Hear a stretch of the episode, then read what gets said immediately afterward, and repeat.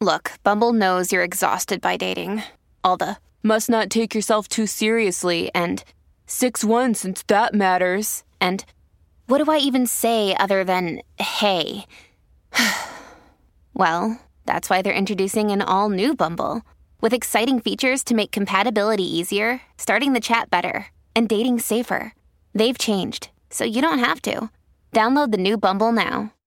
Welcome to the only daily podcast focusing on compliance news of the day. Each morning, start your day with a cup of coffee and Tom Fox, the voice of compliance, to hear about four of the top compliance, corruption, or leadership stories you will need to start your day. The Daily Compliance News is a production of the Compliance Podcast Network. First, a word from our sponsor. Wyndham Hotels and Resorts makes travel possible for all. Whether it's the long haulers looking for a great cup of coffee, a roomier rest for the on a whim road trippers, or a place to make summer memories with the whole family. No matter who you are, where you're going, or why, with 24 trusted brands to choose from like La Quinta, Days Inn, and Super 8, your Wyndham is waiting. Get the lowest price at wyndhamhotels.com. Restrictions apply. Visit website for more details.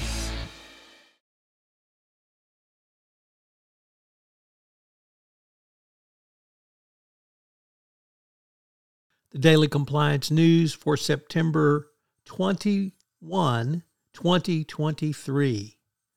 The Tables Turned Edition.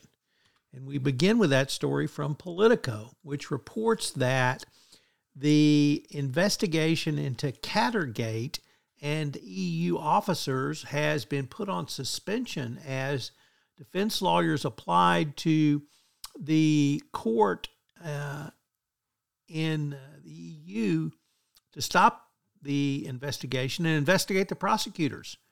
Um, fairly significant turn of events. It's um, information brought forward by the defense lawyers, which basically said the civil secret services, rather, had infiltrated the uh, European Parliament and set up the individual members who have been charged.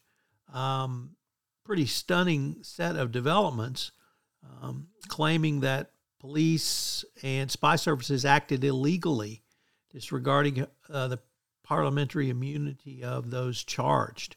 So, um, pretty stunning and could put a big kibosh on the Qatargate investigation.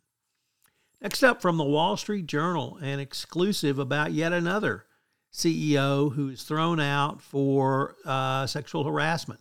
Kiwi Camara, a Harvard Law School prodigy turned tech entrepreneur, uh, resigned on uh, September 10th uh, after an alleged incident of September 6th uh, with a dinner with his staff where he allegedly groped an employee. The board immediately began an investigation and uh, Camara forfeited an award of stock options, which had made him one of the highest paid CEOs in 2022. Uh, you really, it's really unbelievable. These CEOs can't seem to keep their hands themselves, but they can't. Um, next up, in offshore Namibia, one of the world's largest discoveries of oil has been made with an ele- estimated 11 billion barrels of crude. Uh, this discovery was made by Total and Shell. And even if a small portion of the potential load, which is overall valued at $1 trillion, can be recovered, it could promote untold riches for a country of 2.7 million people. I would ask, what could go wrong? And our final story comes to us from France 24, which reports that the son of the ousted president of Gabon and several others have been arrested for long term and systemic corruption. No surprise there when you have regime change. The Daily Compliance News is a production of the Compliance Podcast Network and a proud member of C Suite Radio. Thanks so much for listening. I hope you'll join me again tomorrow.